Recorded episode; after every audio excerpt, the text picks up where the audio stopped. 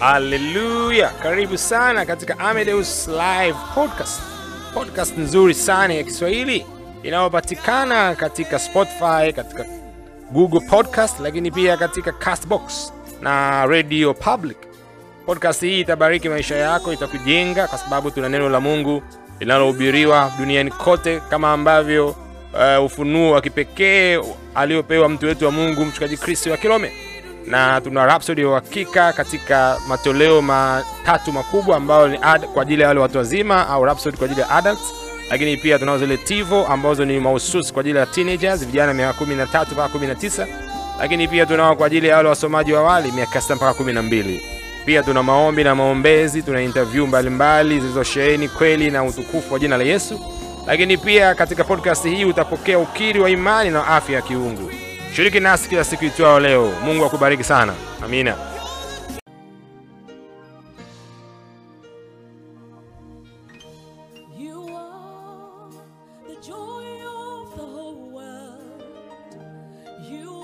Haleluya!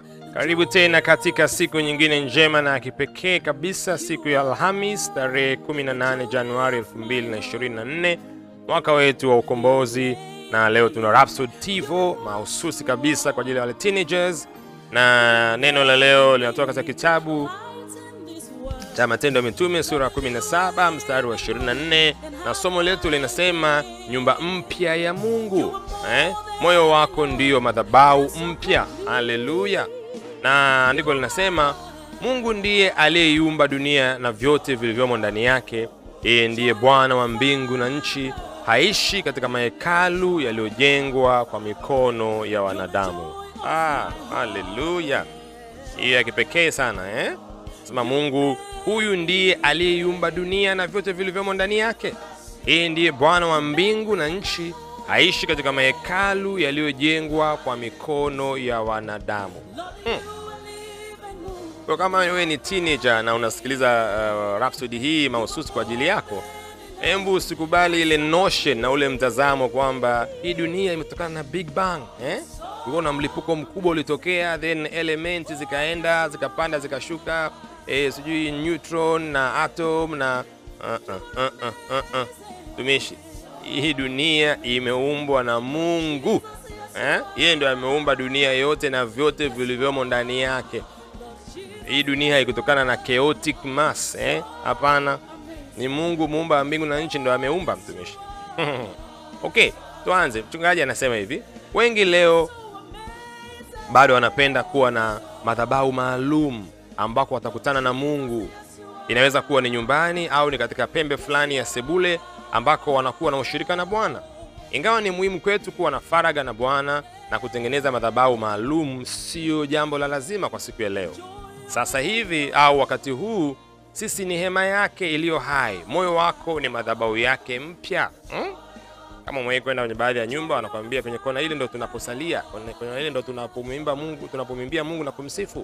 Kwa hiyo ni mahali maalum pale pa kumsifu na kuabudu Mungu. Kwa Mungu anasema sio jambo baya, lakini katika uh, zama tulizoko sasa hivi ambazo ni Agano Jipya, miili yetu ndio hekalu la Mungu eh? Mioyo yetu ndio madhabahu yake na mtume wa Mungu anasema kwenye Agano la Kale wanaume na wanawake walijenga madhabahu za kumwabudu Bwana. Madhabahu hizi zilikuwa mahali ambapo walikutana na Mungu na kupokea mwongozo wa kiungu. Kwa mfano, Yakobo alirudi Betheli ambako awali alimjengea Bwana madhabahu. Ukasoma hiyo katika kitabu cha Mwanzo sura 35 mstari wa tatu. Lakini pia uh, katika Mwanzo sura 8 mstari wa 20 yatuambia kuhusiana na Nuhu ambaye alimjengea Bwana madhabahu akatwaa katika kila mnyama aliye safi na katika kila ndege aliye safi akavitoa sadaka za kuteketezwa juu ya madhabahu. Hata hivyo, huu ndio ulikuwa mfumo wa kale. Oh, katika ule mfumo wa kale ilikuwa lazima wajenge madhabahu kama hivi wanapotaka kutoa dhabihu zao mbele za Bwana au wanapotaka uh, kusikia kutoka kwa Bwana na kujifunza kutoka kwa Bwana. Lakini mchungaji anasema leo hii mahali ulipo ni madhabahu ilipo. Oh, oh. Kwa pale ulipo ndipo madhabahu ilipo, kwa maana madhabahu iko ndani ya hekalu na wewe ni hekalu la Mungu aliye hai. Unaweza ukasoma hiyo katika Wakorinto wa pili sura ya 6 mstari wa 16 ambayo inasema, kwa maana sisi tu hekalu la Mungu aliye hai, kama Mungu alivyosema ya kwamba nitakaa ndani yao na kati yao nitatembea nami nitakuwa Mungu wao, nao watakuwa watu wangu. Eh? Kwa tayari ulikuwa ni mpango wa Mungu huu kwamba hekalu lake lisiwe tena kule nje, lakini liwe eh, juu ya kila mmoja wetu, ndani ya kila mmoja wetu.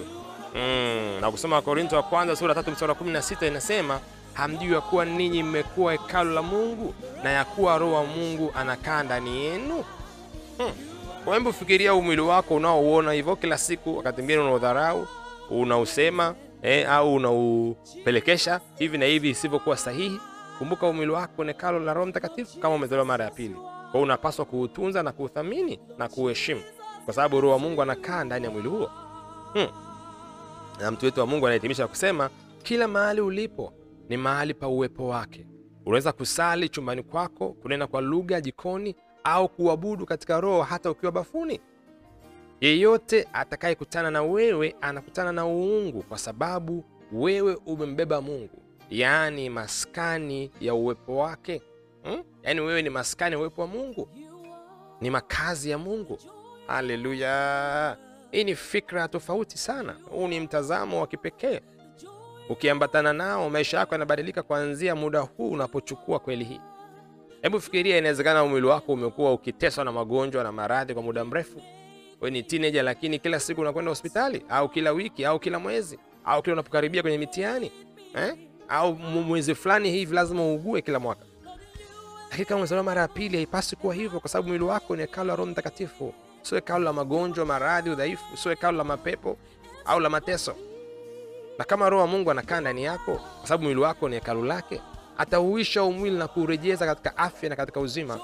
Na ndio maana unasikia kweli hii. Ukiisikia kweli hii, unauambia mwili wako kuanzia leo, wewe ni hekalu la Roho Mtakatifu. Magonjwa yana nafasi ndani yangu. Wewe magonjwa, na kuamuru toka ndani yangu katika jina la Yesu.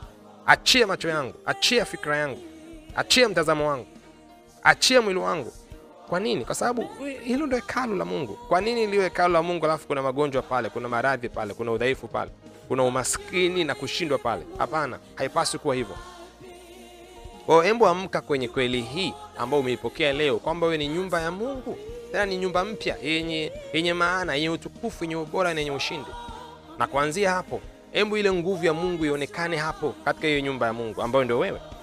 Kumbuka mtoto wa Mungu amesema, yeyote atakayekutana na wewe anakutana na uungu, kwa sababu wewe umembeba Mungu eh? Hebu kuwa na hiyo fikra na huo mtazamo unapokwenda shuleni leo, unapokwenda kazini, unapokwenda chuoni, pale popote unapohusiana, unapofanya kazi, uwe teenager, hebu kuwa na mtazamo huu kwamba mwili wangu ni hekalu Roho Mtakatifu. Anayekutana na mimi leo amekutana na Mungu, amekutana na uwepo wake, sababu mimi ni maskani yake. Wow, na mchungaji anasema nenda zaidi, soma mistari ifuatayo, Wakorintho wa kwanza sura ya tatu mstari wa 16 mpaka 17. Ukiweza kusoma ile the Passion Translation inaitwa TPT itakuwa nzuri sana au uh, andiko lingine ni Wakorintho wa pili sura ya sita mstari wa 16. Ukiweza kusoma kwenye NIV eh, New International Version itakuwa vizuri zaidi kama unajua kusoma Kiingereza. Wow, hebu tufanye sala kwa pamoja. Tamka maneno ya sema, mimi ni chombo kimbebacho Mungu, maskani ya uwepo wake. Siwezi kushindwa wala kufeli, kwa sababu aishie ndani yangu ni mkuu zaidi. Ninaugusa ulimwengu wangu kwa uwepo wake wa kiungu leo na kuyajaza mazingira yangu kwa utukufu na haki. Aimidiwe Mungu, haleluya. Eh? Kwa unaugusa ulimwengu wako mtumishi kwa utukufu na haki. Ayayayaya, unagusa mazingira yako na unayajaza utukufu na haki, sababu nguvu ya Mungu iko ndani yako. Wow, Mungu akubariki sana.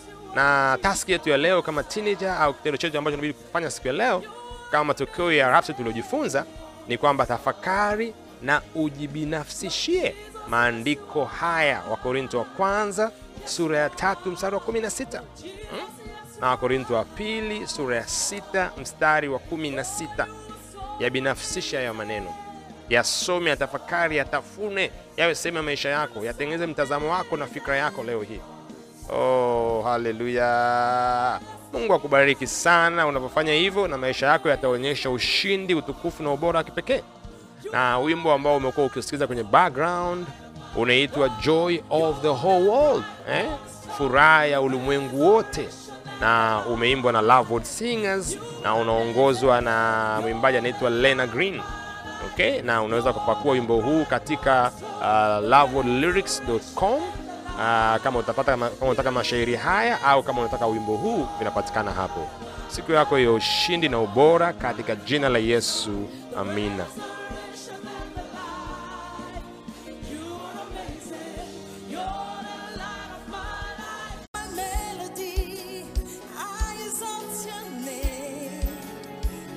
Haleluya, glory glory glory glory. Hii ni Amedeus Live Podcast, na tungependa kukupa fursa hii kujumika na sisi kudhamini nakala za Rhapsody ya uhakika lile toleo maalum la teenagers eh, pamoja na lile la wasomaji wa awali. Lile la teenagers ni miaka 13 mpaka 19 maarufu kama TIVO, na lile la wasomaji wa awali ni miaka 6 mpaka 12 ambayo inaitwa kwa Kiingereza ni Rhapsody of Reality for Early Readers, na ni matoleo ambayo tunapeleka sana kwenye shule za sekondari na primari, na tungependa uungane na sisi kwenye kuhakikisha kwamba nakala hizi, nakala ngumu kabisa kwa Kiingereza na Kiswahili zinakwenda kwenye shule zetu na kubariki na kubadilisha maisha ya watoto wetu na vijana wetu.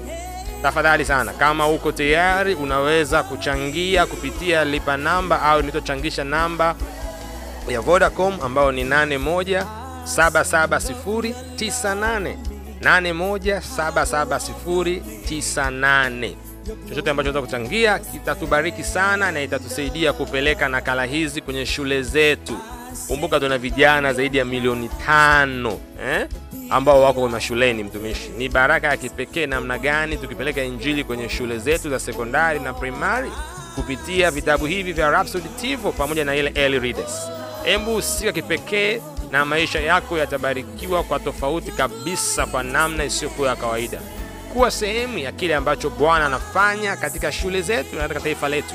Eh, kumbuka wokovu sisi ndo wakuupeleka, sisi ndo wakuudhamini. Wewe na mimi ambaye unasikiliza podcast hii, ndiyo sehemu ya kipekee ya kusababisha jina la Yesu lisambae kwa kasi kwa vijana wetu wote.